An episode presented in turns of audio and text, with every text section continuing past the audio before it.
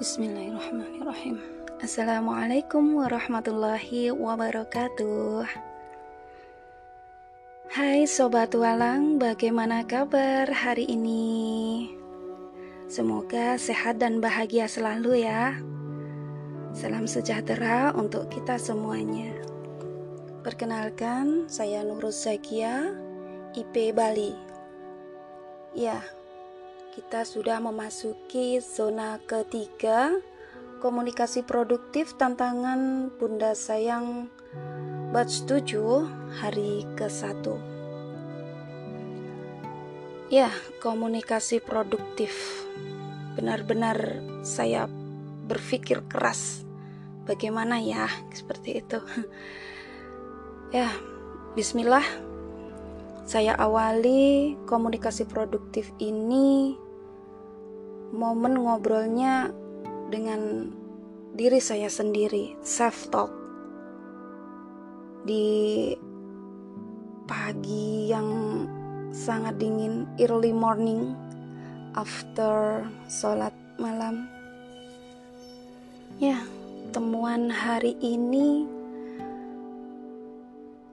saya banyak bermuhasabah, saya merenung flashback ke belakang,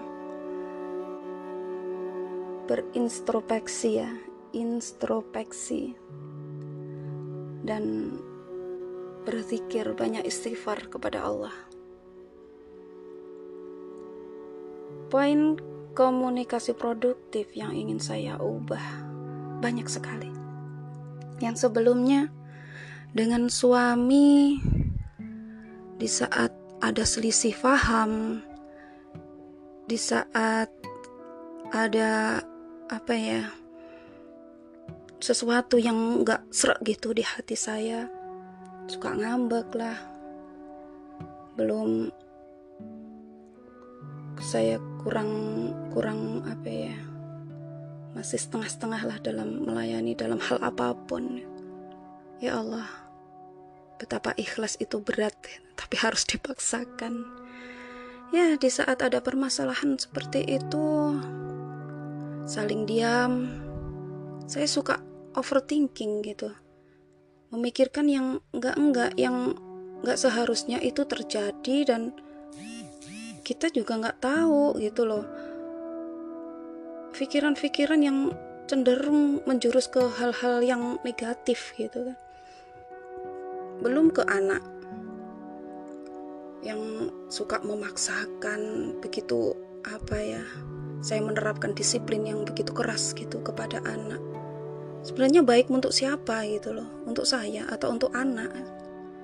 Ya, saya harus menurunkan ego, menurunkan standar. Yang notabene setiap kali ada kesalahan gitu yang dibuat anak ataupun gak sesuai dengan hati juga, lagi-lagi hati. Saya suka uh, ya ibu cerewet gitu kan, bicara panjang lebar pada anak. Ya Allah, dalam hati, segininya saya gitu kan, semoga apapun yang keluar dari kata-kata saya, semoga itu hal-hal yang positif, tidak melukai hati anak. Saya gak boleh memaksakan anak, dia punya fitrah sendiri. Dan satu lagi, saya harus lebih banyak belajar untuk mendengar, karena selama ini hal itu yang jarang sekali yang saya lakukan seperti itu. Ya, harus banyak mendengar, lebih banyak kita berdiskusi. Ya, begitulah, begitu banyak kesalahan-kesalahan saya, begitu banyak apa yang saya lakukan ke suami dan anak yang mungkin bisa jadi melukai hati mereka. Saya ingin memperbaikinya. Saya harus belajar, berusaha untuk berubah lebih baik lagi. Saya harus belajar menjadi istri dan ibu yang bisa diterima oleh mereka, ibu yang penuh dengan kasih sayang, ibu yang sabar, dan lebih banyak waktu untuk mereka tanpa eh, membersamai secara secara sadar gitu.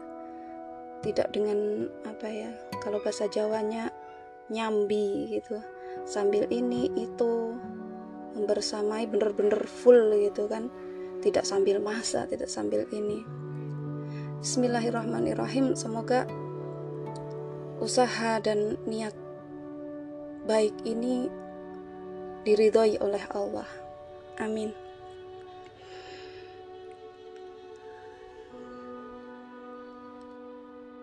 Setelah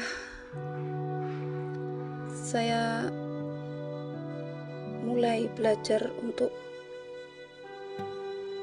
berusaha menjadi apa ya, lebih baik, hati ini merasa lebih tenang, kayak terhipnotis gitu di pikiran, jadi bersemangat.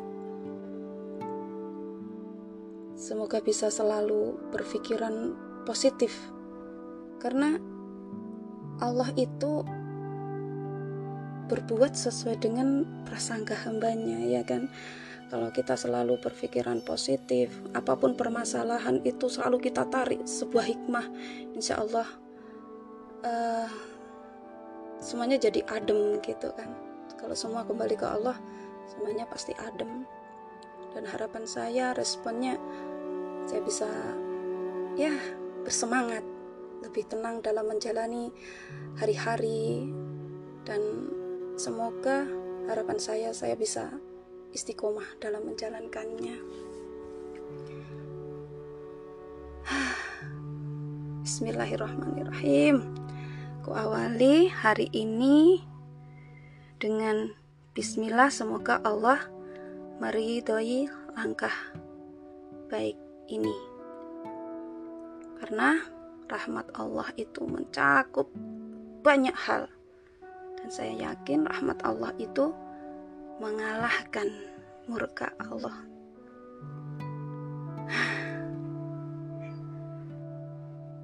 Lega rasanya.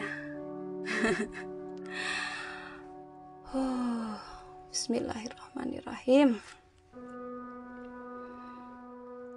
Semoga ini awal yang baik.